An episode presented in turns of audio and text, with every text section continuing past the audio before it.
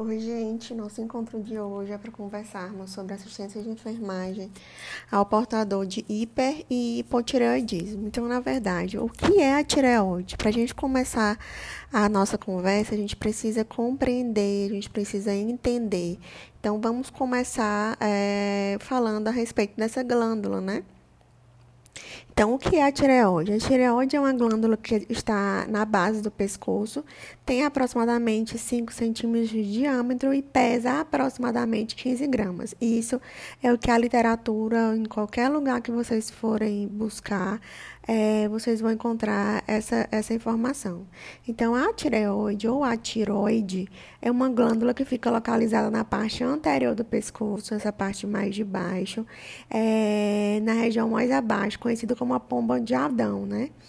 Então, ou então o gogó. Então, é, lá no Piauí a gente chama de gogó, né? Então, é, é mais fácil para a gente conseguir localizar. É, geralmente, quando nós estamos estudando, falando da parte da anatômica dela, nós sempre associamos como se fosse uma borboleta, porque possui duas metades, né? Que elas estão é, interligadas por uma parte central. Isso na anatomia vocês devem ter visto. Então, quando falamos em tireoide, a princípio, ela significa escudo, né? Então, ela é responsável pelo funcionamento das funções vitais, é, a frequência cardíaca, a frequência respiratória. Então, essa glândula, ela é imperceptível pra, é, praticamente. E ela só é palpável, ela, nós só conseguimos perceber a sua presença quando existe um aumento no seu tamanho. E aí, o que acontece? É, mais ou menos é, cerca de 10% das mulheres acima dos 40 anos de idade é, e em torno de 20% dessas mulheres que têm acima de 60 anos de idade, elas podem vir a apresentar algum problema na tireoide. Então é importante estarmos atentos enquanto profissionais envolvidos no cuidado, que prestamos assistência holística, que, real, que realizamos o exame físico fazemos, fazemos a anamnese, o exame físico completo. Então, é mais fácil nós observarmos né, se existe alguma alteração ou não. Então, é importante estarmos atentos para todos os indivíduos do sexo masculino ou do sexo feminino, porque independentemente da idade, do sexo, essas pessoas estão sujeitas, todas as pessoas estão sujeitas a alterações nessa glândula. Então, a, nas estatísticas, quando nós vamos é, observar, onde nós, quando nós vamos fazer pesquisas, né, algumas estatísticas demonstram que de 1 a 5 mulheres procuram os médicos né, para iniciar a terapia de reposição hormonal, que apresentam, na verdade, é, problemas tireoidianos. Então, quando nós falamos em tireoide, nós falamos que essa, essa, essa glândula é como fosse é, um escudo. E na história, é, essa denominação de escudo é porque acreditava-se que essa que a única função da tireoide era estética, é, tornava o pescoço mais bonito, esteticamente mais bonito de se ver. Então, quando nós observamos que existe alguma alteração nessa glândula, provavelmente é quando os indivíduos é, procuram ajuda, procuram é, investigar por que, que está acontecendo essa alteração. Então, para começar, imaginem uma fábrica de hormônios que controla o funcionamento de vários órgãos do nosso organismo. Essa é a tireoide, é uma glândula que todo ser humano possui e exerce um papel fundamental para o bom funcionamento do corpo. Então, essa glândula pode influenciar é, em todos os sinais vitais, todas as respostas de órgãos e sistemas. E quando existe um desajuste, quando existe um mau funcionamento dessa glândula, as consequências podem ser o hipotireoidismo ou o hipertireoidismo.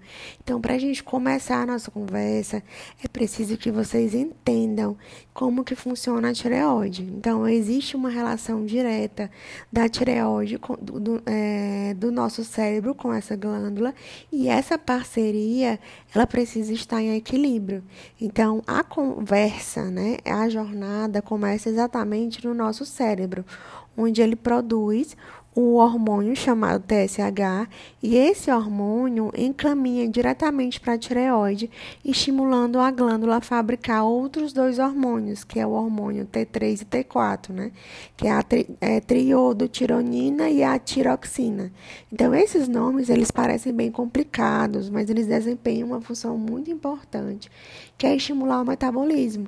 E, em alguns casos, a tireoide é, funciona mais lenta do que o normal, ou mais rápido do que o normal, que é quando falamos de hiper e hipo. Hiper é o aumento e hipo é a diminuição.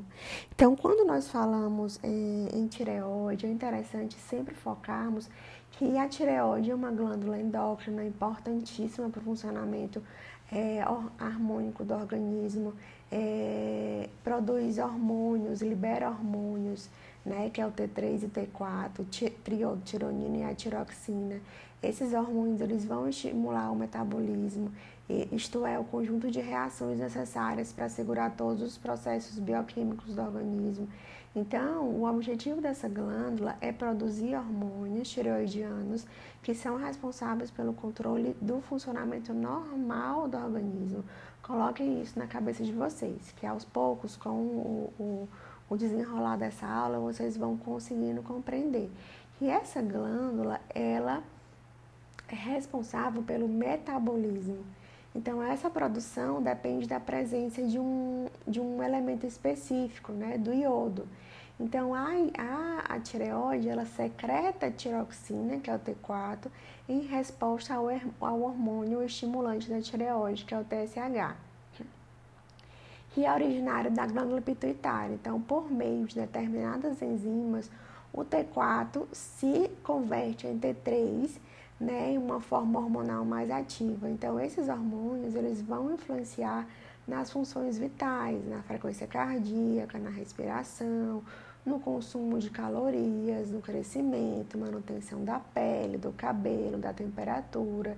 Então, é, a tireoide, é, ela deve é, ser um, um órgão, deve ser uma glândula que deve estar na preocupação quando o cliente relata indisposição ou quando o cliente relata hipoatividade ou hiperatividade, é, hiperreação ou hiporreação.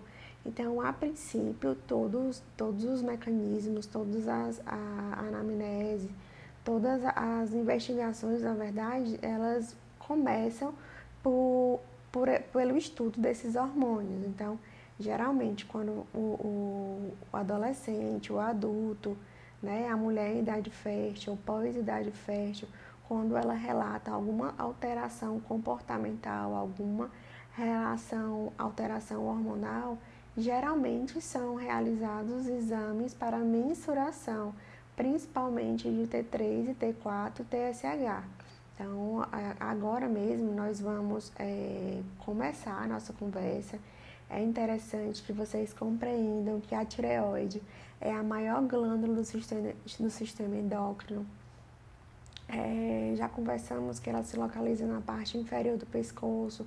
Ela é responsável pela síntese de hormônios tireoidianos e a função é controlada por meio de um feedback negativo através do eixo hipotálamo, hipófise e tireoide. Então, é, esses hormônios T3, T4, calcitonina, TSH, TRH, eles são é, produzidos e excretados por, por, por, essa, por essa glândula tão importante para o nosso corpo.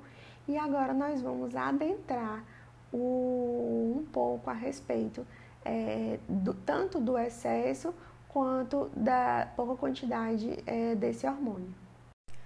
Quando nós falamos de hipertireoidismo, como o próprio nome já diz, o hipertireoidismo é caracterizado por uma tireoide hiperativa, né? Que produz mais hormônios do que o necessário para manter o organismo funcionando em sua normalidade. Então, a quantidade extra de hormônios, né? A quantidade de hormônios produzida é, excessivamente faz com que o metabolismo se mantenha é constantemente acelerado e pode surgir também uma protuberância ou inchaço na parte da frente do pescoço, devido ao aumento da glândula. Então, quando nós falamos em hipertireoidismo, nós falamos é, em uma condição na qual a glândula tireoide ela é hiperativa, produz hormônios tireoidianos em excesso. E se não for tratado, o hipertireoidismo pode é, levar a outros problemas de saúde. Então, alguns problemas mais graves é, são ataque cardíaco, né, batimentos cardíacos acelerados, irregulares, insuficiência cardíaca congestiva, é, nos ossos pode provocar osteoporose. Então, pessoas com hipertireoidismo leve e os idosos, eles podem não ter qualquer sintoma. Então, é, é interessante sempre focarmos é, no que esse problema, no que esse distúrbio endócrino é causa, proporciona. Então, a síntese e a secreção excessiva de hormônios tireoidianos, endógenos ou exógenos pela tireoide. E a causa mais comum da doença de graves ou doença de base do graves, ou ainda bolso difuso tóxico. Então, quando nós falamos é, no hipertireoidismo, nós já vimos que é a produção desordenada, descontrolada, descompensada desse hormônio. E quais são as manifestações clínicas? Como que os nossos clientes podem vir a se apresentar? Como que eles podem relatar e associar é, alguma alteração? Então, geralmente as manifestações clínicas é são nervosismo, irritabilidade, apreensão, incapacidade de permanecer sentado tranquilamente, taquicardia em repouso, pouca tolerância ao calor, sudorese excessiva, pele ruborizada, pele seca e prurido difuso, tremor fino nas mãos, exoftalmia, né, que é quando o olho ele fica mais protuberante, ele fica mais para fora, né? aumento do apetite, do aporte nutricional com perda de peso progressiva. Por quê? Porque o metabolismo está aumentado, está tudo mais acelerado. Astemia, amenorreia. Então, quando nós falamos é, dessas alterações, né, quando o cliente relata essas alterações comportamentais, quando o cliente associa alguma alteração no corpo, né? Relata, ah, eu como, como, como e estou perdendo peso. Então, essas alterações, essas manifestações clínicas, elas servem para investigarmos como que estão os hormônios e a princípio é, essas, essas manifestações clínicas elas devem ser sempre é, investigadas a partir da, da produção hormonal para ver como que está o metabolismo desse indivíduo, né? Então, quando nós falamos dessa, dessas alterações, existem avaliações e, estado, e achados diagnósticos que devem ser é, que devem ser centrados na, nessa avaliação.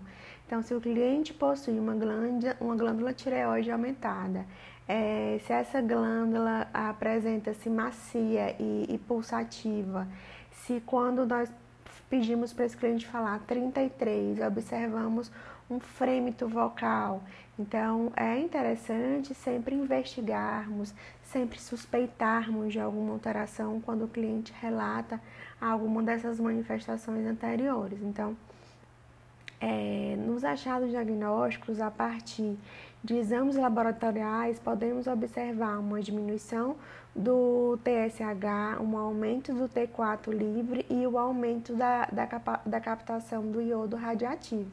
Então, o intuito, é, o nosso intuito enquanto equipe de enfermagem é sempre reduzir essa hiperatividade da tireoide.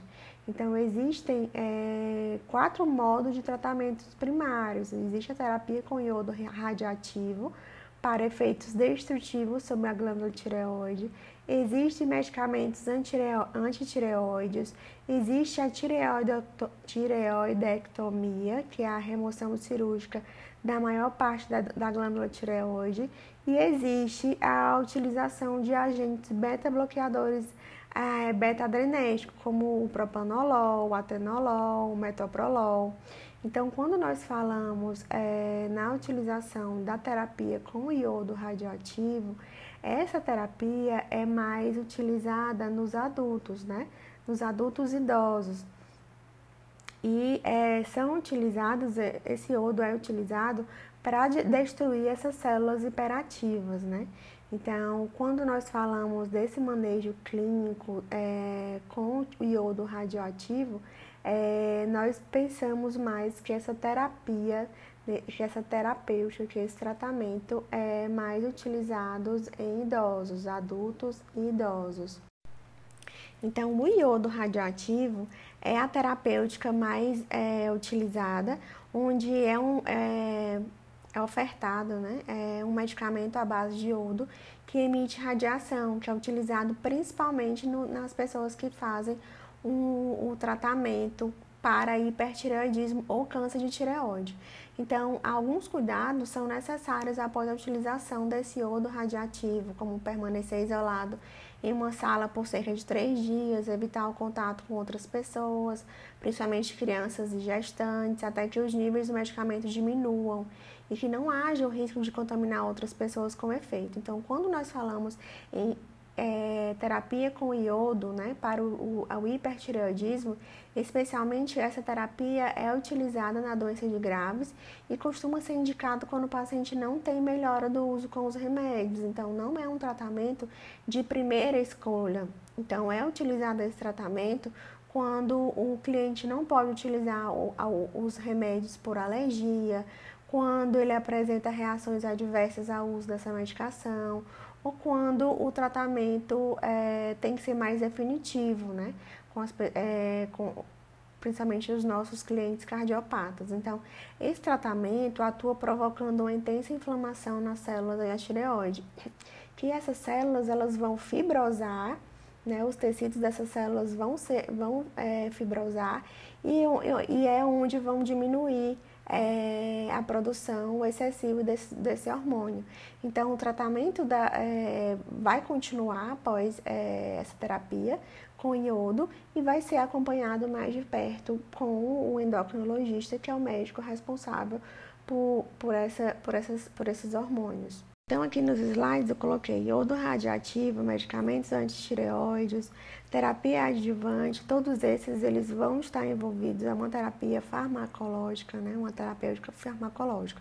Já quando falamos em intervenção cirúrgica, né, que é a tireoidectomia, é, eu falo que essa, essa terapia remove cerca de 83% do tecido tireoidiano e é realizada após normalização da função tireoidiana. Então, antes da cirurgia, é, são utilizados medicamentos para o desaparecimento dos sinais de hipertireoidismo.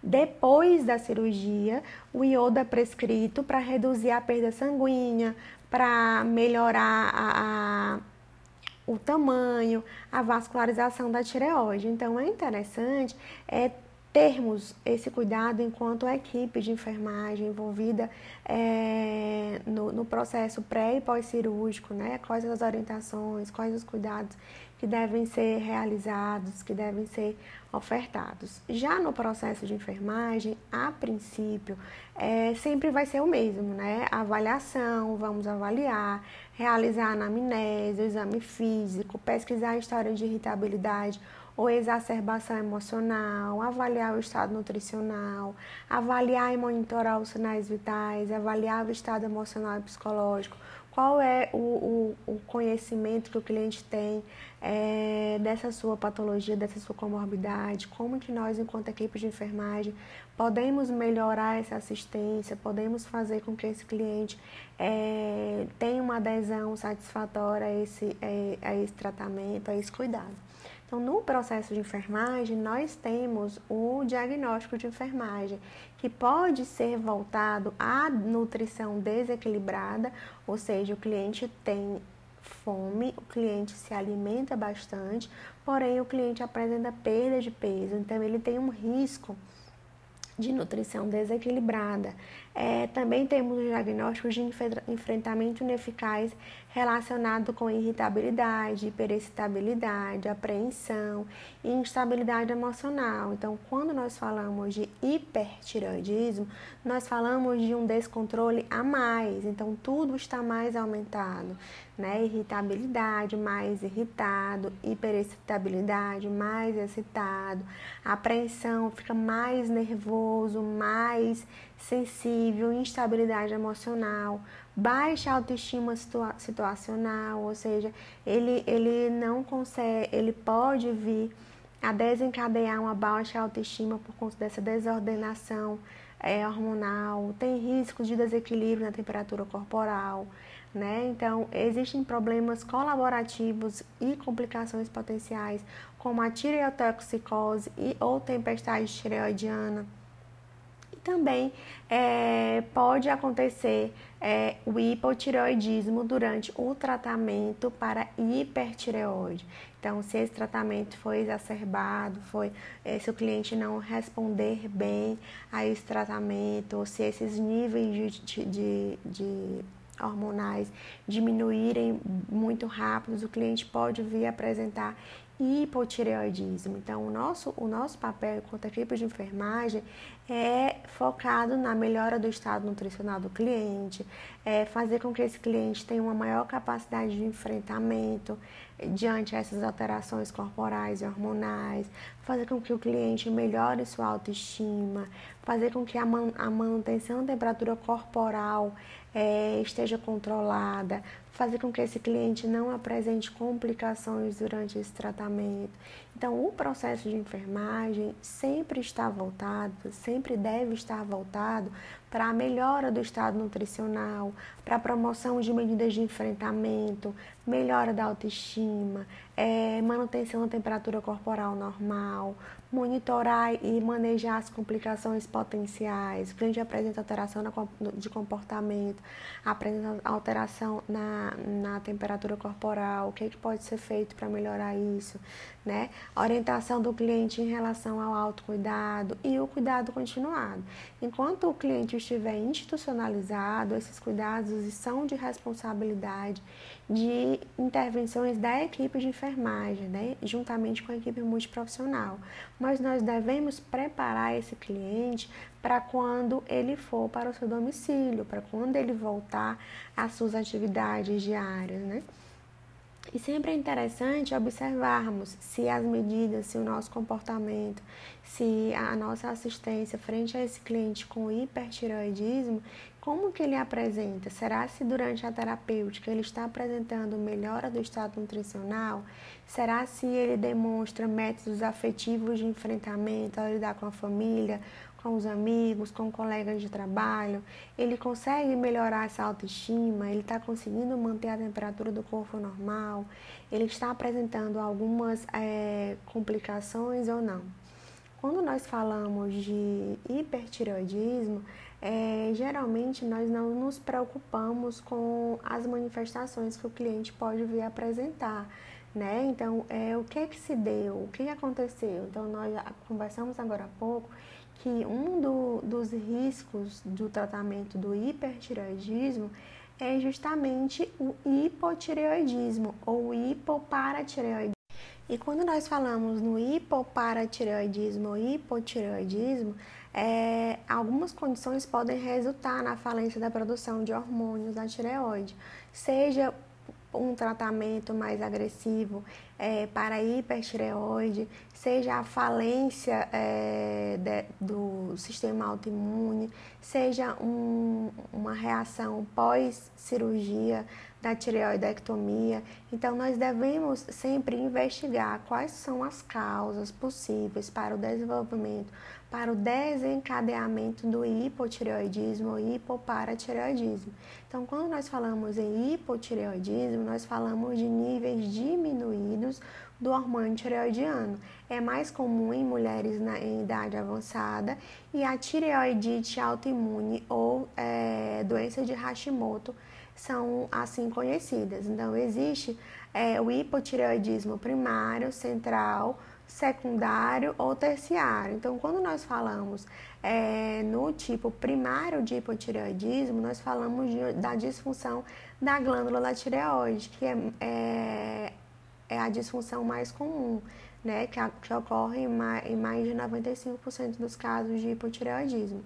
Quando nós falamos em hipotireoidismo central, nós falamos da falência, na falência da hipófise, do hipotálamo ou de ambos.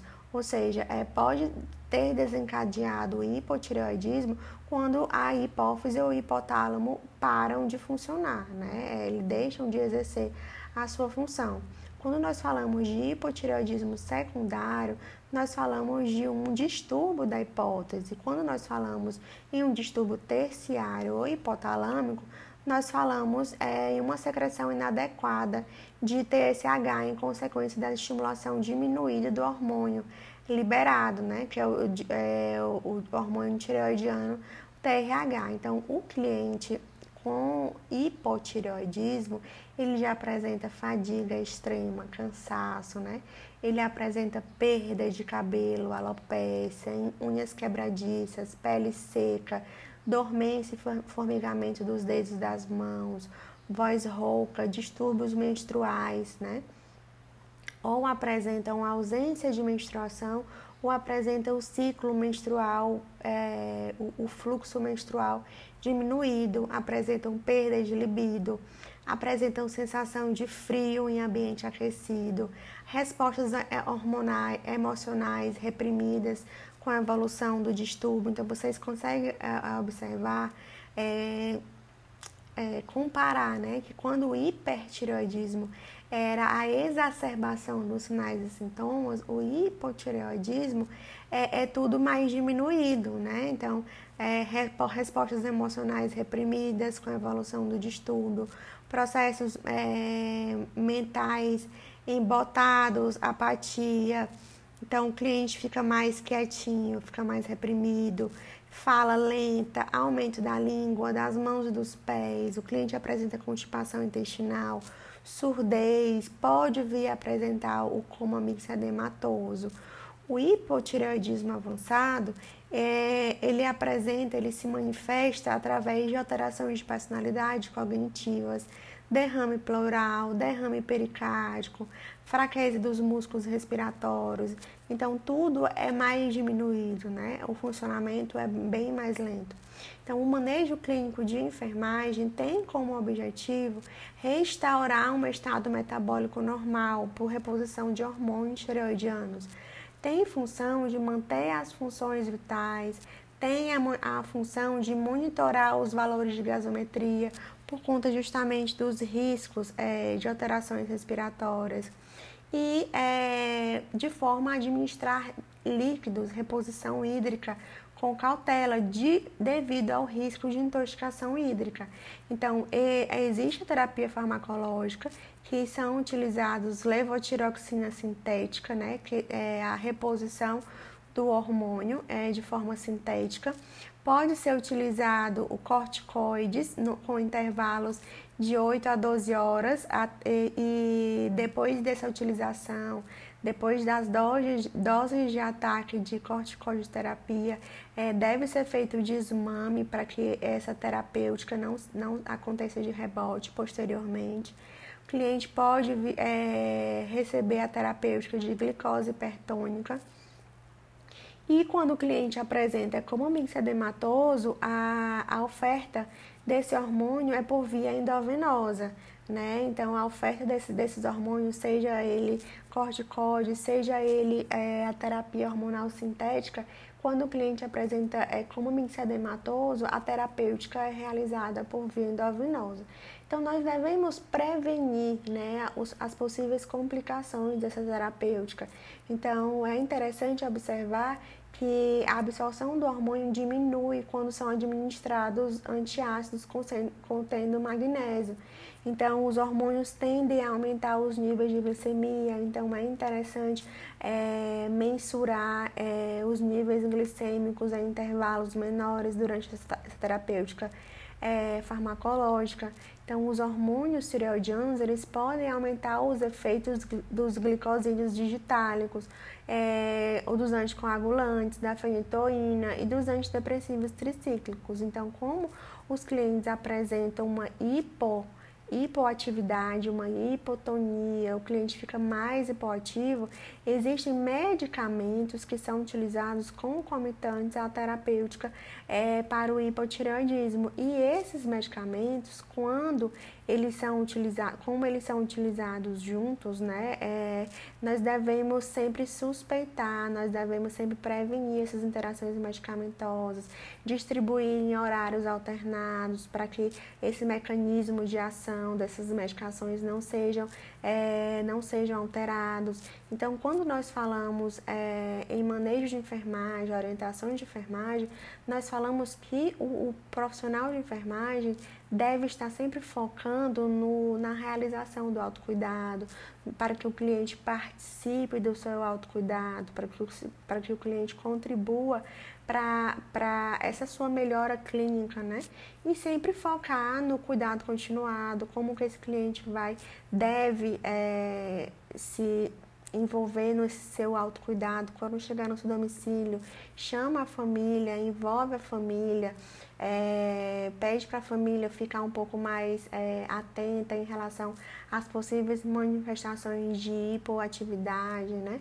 de fadiga extrema, quando esse cliente se mostrar mais depressivo, mais, mais introspectivo. Então, essas manifestações elas podem estar associadas ao hipotireoidismo e a assistência de enfermagem ela deve estar focada na melhora do cliente holisticamente. Então, se essa reposição, é, se, essa, se, essa, se essa medicação está sendo feita, como que esse cliente está se, se apresentando diante da terapêutica ofertada, como que seu familiar observa é, a terapia comportamental, está sendo é, satisfatória essa terapêutica, ele, esse, esse cuidador, esse familiar, ele percebe alguma interação, então o cliente está fazendo uso de algum medicamento, é, ele apresenta alguma alteração concomitante, apresenta alguma alteração na, na glicemia, como que esse cliente está se apresentando diante da terapêutica ofertada. Então, a enfermagem deve ter esse olhar é, mais de longe, né? Esse olhar mais prolongado, para que esse cliente just, é, não apresente é, piora do quadro clínico durante o tratamento para o hipotireoidismo.